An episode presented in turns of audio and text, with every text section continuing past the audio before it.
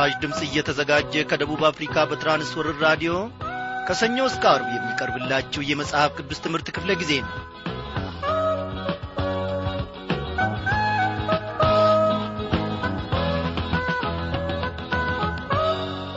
ሰላም ጤና ይስጥልኝ በጌታ። የተወደዳችሁ ክብሯን አድማጮች እንደምን አመሻችሁ? እግዚአብሔር አምላካችን በነበርንበት ስፍራም እነሆ ከዐይኖቹ እይታ ፊት ሳያርቀን እያንዳንዳችንን ከቁጥር ሳያጐለን ዛሬ ደግሞ አንድ ላይ በመሆን በዚህ በአየር ሞገድ አማካኝነት እንድንገናኝ ፈቃዱ ሆኗል። እግዚአብሔር ለዘላለም የተመሰገነ ይሁን። በያላችሁበት ስፍራ ሆናችሁ ይህንን የራዲዮ መልእክታችንን ስታዳምጡ ሳለ በእውነት ልባችሁን አዘጋጅታችሁ ወደ ጌታ ማዕድ እንደ ቀረባችሁን ያምናለሁ እኔና ወንድም ያለማየውም እንዲሁ ልባችንን አዘጋጅተንና አስፍተን በእግዚአብሔር ፊት እነሆ ቀርበናል። እግዚአብሔር ደግሞ አመጣጣችንን ይመለከታል። ዛሬ ምን ትናገረኛለ? ዛሬስ ምን ትመክረኛለ? ዛሬስ ምን ታስተምረኛለ? እያልን ኖ ከማያልቆ በረከቱ ለመመገብ በእርሱ ፊት አንድ ላይ እንቀርባለን እግዚአብሔር ወገኖቼ ታላቅነቱን ቸርነቱን ምሕረቱ ለዘላለም መሆኑን ስንናገር ቃላቶች በማይገልጹት ሁኔታ ውስጥ ሆነን እንጂ ከዚህ በላይ ቃላት ኖሮን የእግዚአብሔርን አያልነትና ታጋሽነት ብንገልጽ ምንኛ ግሩም ነበረ። ወገኖቼ ዛሬ የሰው ልጅ ቋንቋ የእግዚአብሔርን ምሕረት የእግዚአብሔርን ታላቅነት በፍጹም ሊገልጹት አይችሉም። እግዚአብሔር እኛ ከምናስበው በላይ ነው። እግዚአብሔር እኛ ከምንገምተው በላይ ነው።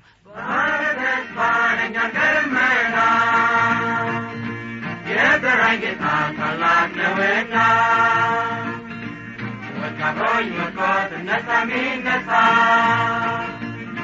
አማኙ ወዳጄ አይኖቼን ያብሳ ኢየሱስ የፍቅር በዛ ለኔ አንተነህ አለኝታና ወገኔ። የፍቅር በዛ ለኔ አንተነህ አለኝታና ወገኔ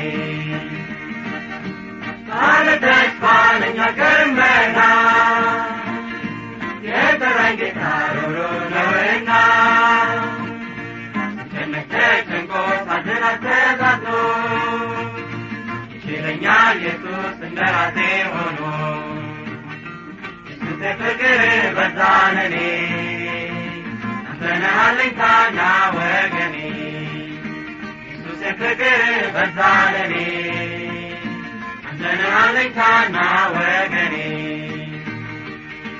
ባለ ተስፋ ነኝ ገርመና የጠራኝ ጌታ ታማኝ ነውና ማለትም ያለቅሳል ስደሰት ይረካ ሳይለየኝ ሁሌ እንደኔ ይሆናል ኢየሱስ ፍቅር በዛ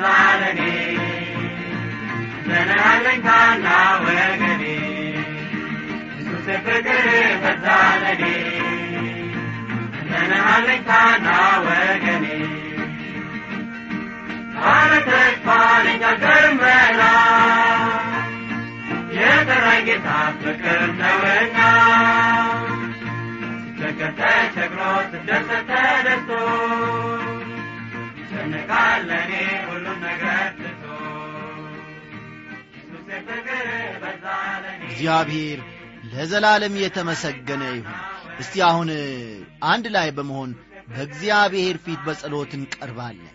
እንጸልይ በሰማይና በምድር ላይ የምትገዛ እግዚአብሔር አምላካችን ሆይ እናመሰግንሃለን ስለ ጥበቃ ሁሉ።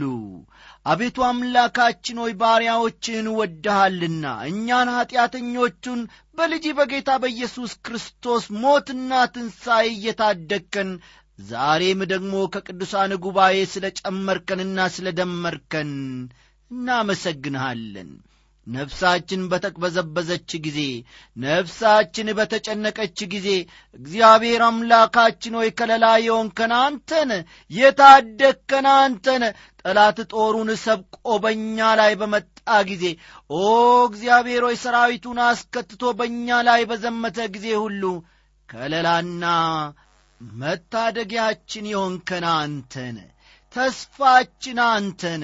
እነሆ ከእጆች ፈልቅቆ የሚያወጣን አንዳች ምንም ነገር የለም። በምንም ነገር አንጨነቅም። እግዚአብሔር አምላካችን ሆይ መደላዳያችን መኩሪያችን መታመኛችን ሆነሃልና። እግዚአብሔር ሆይ ልጅህ ኢየሱስ ክርስቶስ እነሆ ሕይወቱን ሰጥቶ እኛን ከሞት ስለታደገን እጅግ አድርገን ጌታ ሆይ እናመሰግንሃለን። በዚህም ሞትና ትንሣኤ እነሆ እግዚአብሔር አምላካችን ሆይ የጽድቅ ልጆች ሆነን ተገኝተናልና ደስ ይለናል በአንተ። እግዚአብሔር አምላካችን ሆይ ክበር ተመስገን። በዚህን ጊዜ እኔ ባሪያ እጸልያለሁ እነሆ የአገራቸውን ግዳጅ ለመወጣት በጦር ሜዳ የተሰለፉትን ወንድሞችና እህቶች በሆስፒታልም ውስጥ እግዚአብሔሮ ያልጋ ቁራኛ ሆነው ያሉትን እነሆ በማረሚያ ቤት ደግሞ በተለያየ ዐይነት ምክንያት የገቡትን ወንድሞችና እህቶች እንድትመለከታቸውና እንድትታደጋቸው እግዚአብሔር አባቴና አምላኬ ሆይ አሳልፌ ላንተ ሰጣለሁ ልዑል እግዚአብሔር አባቴና አምላኬ ሆይ የሚያስፈልጋቸውን አንተ ታውቃለ እኔ ምንም ነገር አላውቅም። ለገሌ እንዲህ ለገሊት ደግሞ ይህንን እፈጽምላት ብዬ አልናገርም። የሚያስፈልጋቸውን አበጥረህ የምታውቅ የሰማይና የምድር ጌታ እግዚአብሔር በዚህን ጊዜ እንድትገናኛቸው በዚህን ጊዜ ከለላ እንድትሆናቸው በዚህን ጊዜ ተስፋቸው እንድትሆናቸው እግዚአብሔር ሆይ ጥጋባቸው እንድትሆናቸው ለምንሃለሁ። በተሰለፉበት ሜዳ በተሰለፉበት ስፍራ በተሰለፉበት ሙያ ሁሉ ኩራታቸውና ተድላቸው እንድትሆናቸው እኔ ለምንሃለሁ። እግዚአብሔር አባቴና አምላኬ ሆይ እኛንም ደግሞ እንድትመለከተን ጌታዬና አምላኬው ቤተ ክርስቲያንህንም እንድትመለከት ምእመኑንም እንድትመለከት መሪዎችንም እንድትመለከት እኔ ጸልያለሁ። ይህንን ሁሉ ታደርጋለህና አመሰግንሃለሁ። በዚህን ጊዜ ደግሞ የምንማረውን ቃልን በመንፈስ ቅዱስ አስተማሪነት እግዚአብሔር እያንዳንዱን ነገር ገላልጠ እንድትናገረን በእኛም መካከል እንድትሆን እግዚአብሔር ሆይ እለምንሃለሁ በጌታችን በመድኃኒታችን ኢየሱስ ክርስቶስ ባከበርከው በአንድ ልጅ ስም።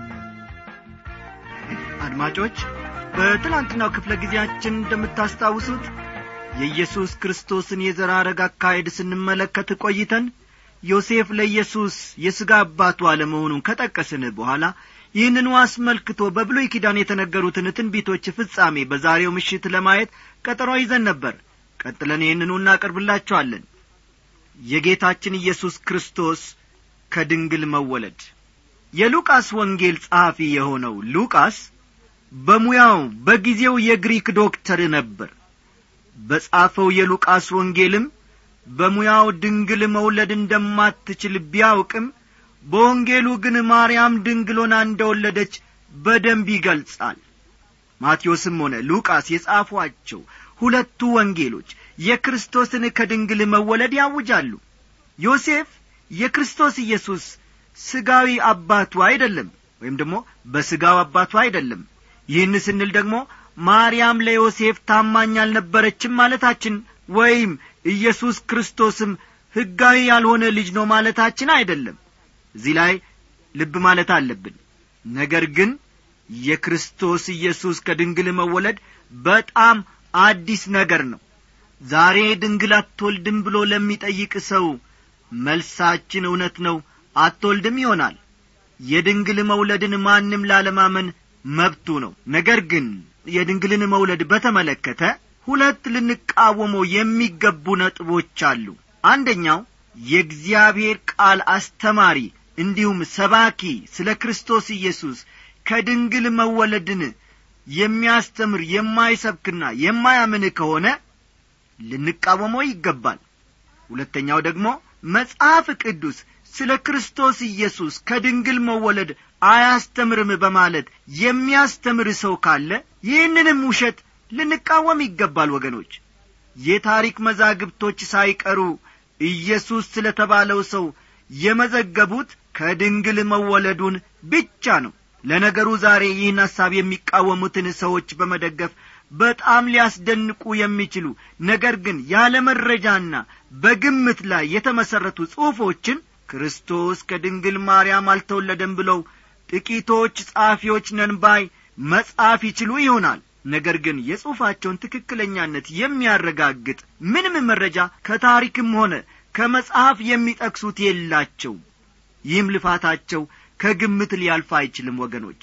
ግፋቢል ይህ ሊሆን አይችልም በማለት ተቃውሟቸውን ሊያቀርቡት ይችላሉ።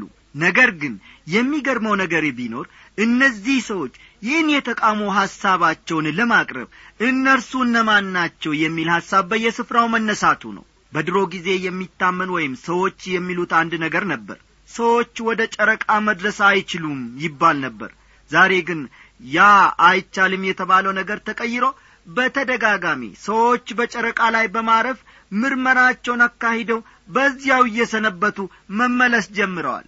ሰዎች ወደ ጨረቃ ሊመጥቁን የቻሉት የእግዚአብሔርን ሕግ በመጠቀም ነው። ለተፈጥሮ ሁሉ ሕግ አውጪውም ደራሲውም ባለቤቱም እግዚአብሔር ነውና እርሱ እግዚአብሔር ይህን ሕግ ሊጠቀምበትም ሊከለክልም ይችላል። የራሱን ዕቅድ ከግብ ለማድረስ እንዲያመቸው አድርጎ ለመጠቀም ማንም ሊጠይቀው አይችልምና የተወደዳችሁ የጌታ ቤተሰቦች ይህን እውነት አስረግጦ ስለ ክርስቶስ የተጻፉት መረጃዎች ሁሉ በትክክል በግልጽ የክርስቶስን ከድንግል መወለድ መዝግበዋል። በማቴዎስ ወንጌል ምዕራፍ አንድ ቁጥር አሥራ ሰባት አንድ አርፍተ ነገር በዘራረጉ ውስጥ ያለውን ነገር የሚገልጽ እናነባለን። እንዲህም ይላል ቁጥር አሥራ ሰባትን ተመልከቱ። እንግዲህ ትውልድ ሁሉ ከአብርሃም እስከ ዳዊት አስራ አራት ትውልድ ከዳዊትም እስከ ባቢሎን ምርኮ አስራ አራት ትውልድ ከባቢሎን ምርኮ እስከ ክርስቶስ አስራ አራት ትውልድ ነው ይላል። ማቴዎስ በወንጌሉ የዘራረግን በሦስት ክፍል ከፍሎ ለማስረዳት የሞከረበት ምክንያት የብሉይ ኪዳንን ታሪክ በግልጽ ለእኛ ለማሳየት ነው።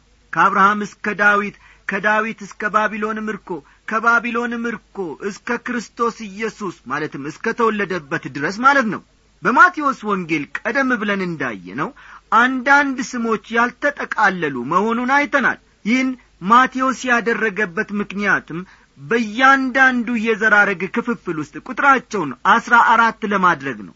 ይህን ማድረግ ለምን አስፈለገ ብለን ብንጠይቅ አስራ አራት ቁጥር ለዘራረጉ እርግጠኝነት የሚያዋጣው ድርሻ ስላለው ነው። እስካሁን እንዳየነው ዮሴፍ የኢየሱስ ክርስቶስ የሥጋ አባት እንዳልሆነ ማቴዎስ አሳይቶናል።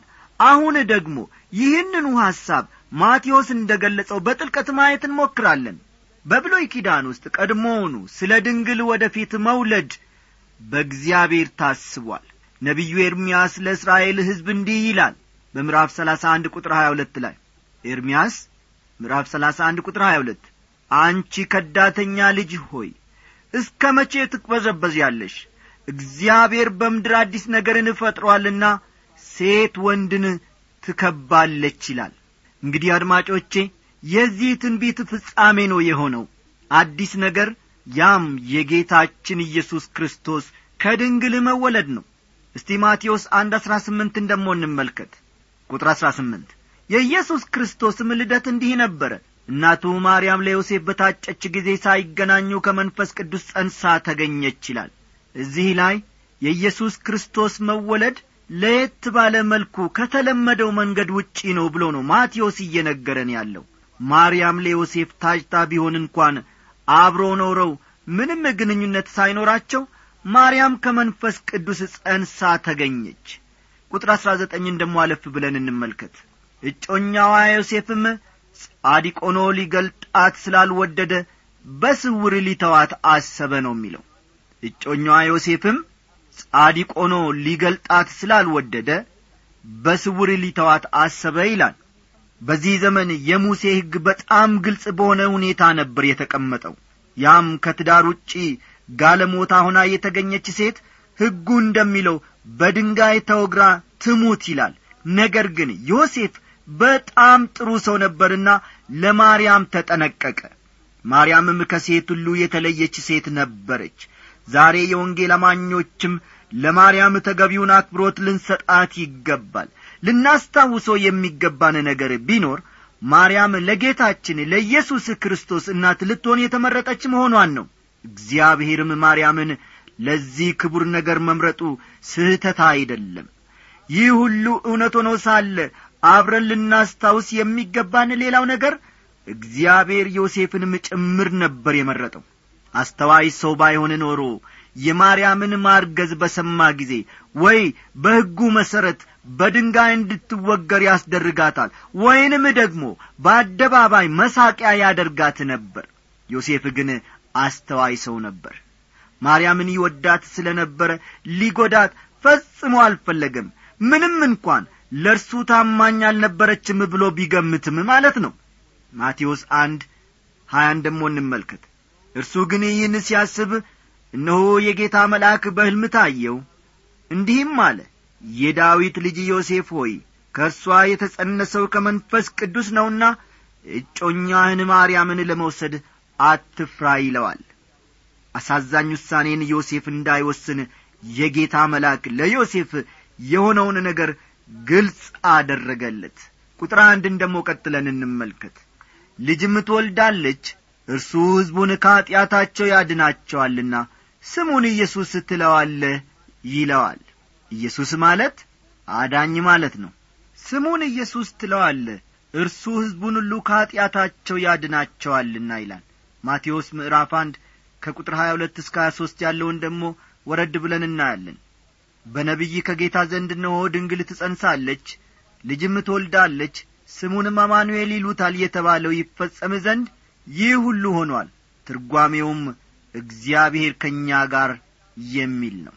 ለእስራኤላውያን ይህን ወንጌል የጻፈው ማቴዎስ እያመለከታቸው ያለው ነገር የሆነው ነገር ከእግዚአብሔር በነቢይ በኩል ስለ ተነገረው ትንቢት ፍጻሜ ነው። ይህ የሚመጣው አማኑኤል የብሉይ ኪዳን ትንቢት ፍጻሜ መሆኑን ወይም ደግሞ መሟላቱን ነው ማቴዎስ ለእስራኤል ሕዝብ በአጠቃላይ የሚገልጸው በመጽሐፍ ቅዱሳችን ውስጥ የኢየሱስ ክርስቶስን መወለድ ወይም የመጀመሪያ ምጻት ልንለውም እንችላለን። በትክክል የሚገልጽና ፍጻሜ የሚያገኙ ከሦስት መቶ በላይ ትንቢቶች እንዳሉ ይነገራል። በጌታ የተወደዳችሁ ክርስቲያኖች ሆይ ዛሬ የጌታን የመጀመሪያ ምጻት ወይም መወለድ ስናወሳ ዳግመኛ ምጻቱን ወይም መገለጡን መዘንጋት የለብንም። በመጽሐፍ ቅዱሳችን ውስጥ የተነገሩት ትንቢቶች ፍጻሜ እያገኙ መምጣታቸው የእምነት ልብሶቻችንን አጥበን ነስተን ሙሽራውን ባየር ልንቀበል እንድንችል ዝግጅታችንን ዛሬ ነገ ሳንል ከአሁኑኑ ማጠናቀቅ እንዳለብን ያስገነዝቡናል። አድማጮቼ ለሚወዱት ሁሉ የጌታ መገለጽ ተቃርቧል። ሃሌሉያ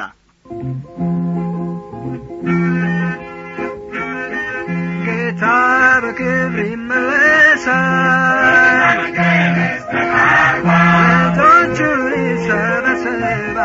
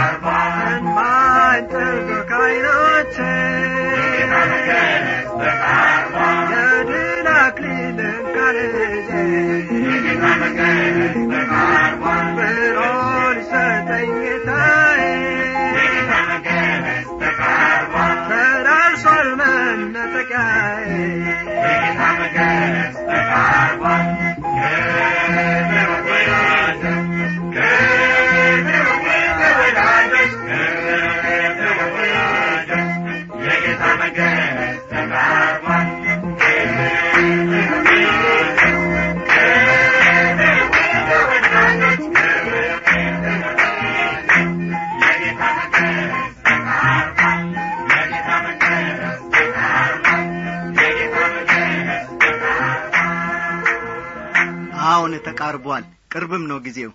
ስሙ ይባረክ። አንዳንድ የመጽሐፍ ቅዱስ አስተማሪዎች የክርስቶስን ከድንግል መወለድ በተመለከተ እንዳልሆነ አድርገው ይክዱታል። ይህን ብቻ ሳይሆን ደግሞ መጽሐፍ ቅዱስ የክርስቶስን ከድንግል መወለድም አያስተምርም ብለው ይናገራሉ ወይም ደግሞ ይገልጻሉ። መጽሐፍ ቅዱስ ግን የክርስቶስ ኢየሱስን ከድንግል መወለድ በግልጽ ያስተምራል።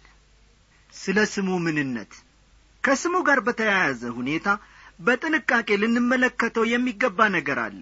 እነሆ ድንግል ትጸንሳለች ልጅም ትወልዳለች ስሙንም አማኑኤል ይሉታል የተባለው ይፈጸም ዘንድ ይህ ሁሉ ሆኗል።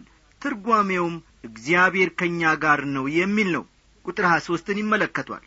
ኢየሱስ የተባለው ስም ትርጉሙ አዳኝ ማለት ሲሆን ይህ ስምም የተሰጠው ሰውን ሁሉ ከኀጢአት ስለሚያድን ነው ነገር ግን በቁጥር ሀያ ሦስት ላይ እንደ ተጠቀሰው ስሙም አማኑኤል ተብሎ ይጠራል። ትርጉሙም እግዚአብሔር ከእኛ ጋር ነው ማለት ነው። በዚህ ስፍራ አንድ የምንማረው ትልቅ ነገር አለ። አማኑኤል ወይም ደግሞ እግዚአብሔር ከእኛ ጋር ለመባል ብቸኛ መንገድ የሆነው ከድንግል በመወለዱ ነው። ሌላው ልናስተውል የሚገባው ነገር ደግሞ አማኑኤል ካልሆነ ኢየሱስ አዳኝ ሊሆን አይችልም ኢየሱስን አዳኝ ብለውት የጠሩበት ዋናው ምክንያት እግዚአብሔር ከእኛ ጋር ስለሆነ ነው። ይህ ከሰማይ ስለ መጣው የተነገረው እውነት በመጽሐፍ ቅዱስ ውስጥ ካሉ በጣም አስገራሚ ነገሮች አንዱ ነው። በዕብራውያን መጽሐፍ ምዕራፍ ሁለት ቁጥር ዘጠኝ ዕብራውያን ምዕራፍ ሁለት ቁጥር ዘጠኝ እንደ ተጠቀሰው በእግዚአብሔር ጸጋ ስለ ሰው ሁሉ ሞትን ይቀምስ ዘንድ ከመላእክት ይልቅ በጥቂት አንሶ የነበረውን ኢየሱስን ከሞት መከራ የተነሣ የክብርና ምስጋና ዘውንድ ተጭኖ እናየዋለን ይላል። ኢየሱስ በእግዚአብሔር ፊት ተቀባይነትን ያገኘ መሥዋዕት መሆን ነበረበት። ማንም እንኳን ለዓለም ኀጢአት ይቅርና ለራሱ ኀጢአት በመሞት ራሱን ከኀጢአት ነጻ ማድረግ ወይም ደግሞ የኀጢአትን ስሬት ማግኘት አይችልም። ኢየሱስ ግን ይችላል ችሏልም። ለመሆኑ ኢየሱስ እንዴት አዳኝ ሊሆን ቻለ ለሚለው ጥያቄ መልሱ አማኑኤል ማለትም እግዚአብሔር ከእኛ ጋር ስለሆነ ብቻ ነው። አማኑኤል በሚለው ስሙ ተጠርቶ አይታወቅም። ብዙ ጊዜ ሲጠራ የኖረው ኢየሱስ በሚለው ስሙ ነው። ይሁን እንጂ አማኑኤልነቱን ካልተቀበልን በስተቀር ኢየሱስ ብለን ልንጠራው አንችልም። የዚህ ዓለም አዳኝ ለመሆን የግድ አማኑኤል መሆን አለበት። እንግዲህ ይህ ከድንግል የመወለዱን አስፈላጊነትና ጠቃሚነት ያረጋግጥልናል። ይህን ሐሳብ ለማጠቃለል አንድ ሰው ክርስቲያን ሆኖ የኢየሱስን ከድንግል መወለድ መካድ ይችላልን ብለን ብንጠይቅ አዎ አንድ ሰው ኢየሱስን እንደ ግል ተቀብሎ ነገር ግን ስለ ኢየሱስ ብዙ የሚያውቀው ነገር ላይኖር ይችላል እንዲያው ስለ ድንግል መወለድ ነገር መጽሐፍ ቅዱስ ውስጥ እንደ ተጻፈው ላያውቅም ይችላል። ነገር ግን ኢየሱስን እንደ ግል አዳኙ እየተቀበለና የእግዚአብሔር ልጅ የሆነ ሰው ይህን መካድ አይችልም። ለደህንነታችን ይህን ማወቅ ላያስፈልግ ይችል ይሆናል። እንደ እግዚአብሔር ልጅ ግን ይህን የመጽሐፍ ቅዱስ እውነት መካድ አንችልም። ኢየሱስ ክርስቶስ እንደ ሌሎች ሰዎች የተወለደ ከሆነማ እንዴት እኛንም ሊያድን ይችላል? ነገር ግን አማኑኤል ከሆነ ከድንግል ከተወለደ እርሱ አዳኝ ነው ለሁላችን። ራሱን በመስቀል ላይ ሰጥቶ እኛን ሁላችንን ከኀጢአት ባርነት አዳንን። ኢየሱስ ክርስቶስ ከድንግል ማርያም የተወለደው አዳኛችን ነው። ወገኖቼ በበኩሌ እንደማምነው ስለ ክርስቶስ በቂ ዕውቀት ሳይኖር ጌታና አዳኛ አድርገ ልትቀበለው እንደምትችል አምናለሁኝ። ምናልባትም ስለ ድንግል መጸነስና መውለድ መጽሐፍ ቅዱስ የሚናገረውን ገና አላወቅ ይሆናል። ነገር ግን የእግዚአብሔር ልጅ ከሆንክ በኋላ የጌታ ኢየሱስን ከድንግል መወለድ በፍጹም ልትክድ አትችልም። እርግጥ ነው ይህ ለደህንነት አስፈላጊ ላይሆን ይችላል። ይሁን እንጂ እንደ እግዚአብሔር ልጅነት የኢየሱስ ክርስቶስን ከድንግል መወለድ መካድ አትችልም። ይህንን ደግሜ ደጋግሜ ላስታውቅ እወዳለሁ። ወዳጆቼ ሆይ በዚህ አመለካከቴ ጥቂት ሐሳብ ግትሮንኩባችሁን አዎን። የምንነጋገረው እጅግ አስፈላጊ ጉዳይ በመሆኑ ግትርነቴን እኔም ራሴ እቀበለዋለሁ። እኔ ወዳለሁበት ደረጃ መጥቶ ሊረዳኝ የሚቻለው አዳኝ ነው የሚያስፈልገኝ። ጌታ እንደ እኔው ተራ ሰው ከሆነማ ምኑን ሊረዳኝ ይችላል? አማኑኤል ማለትም እግዚአብሔር ከእኛ ጋር እስከሆነና ከድንግል እስከ ተወለደ ድረስ ሊያድነኝ ይቻለዋል ወዳጄ ሆይ ዛሬ አዳኝነቱን ተቀብለሃልን? በእኛ ፈንታ በመስቀል ላይ የቤዛነትን ሞት እንዲቀምስ ሥጋችንን ለበሰ። ስሙ ለዘላለም ይክበር። ስሸሽ የፈለገ ስጠራ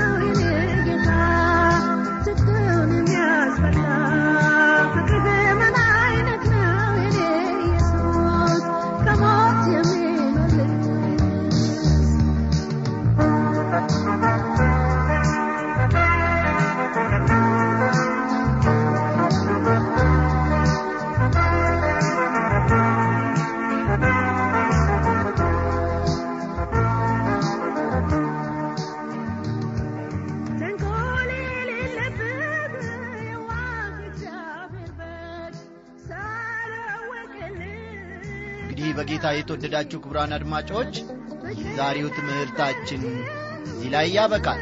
አስተያየት ወይም ጥያቄ ቢኖራችሁ በአድራሻችን መጽሐፍ ቅዱስ ትምህርት በራዲዮ መልእክት ሳጥን ቁጥር 13 66 አዲስ አበባ ብላችሁ ጻፉልን ጸልዩልን ደህና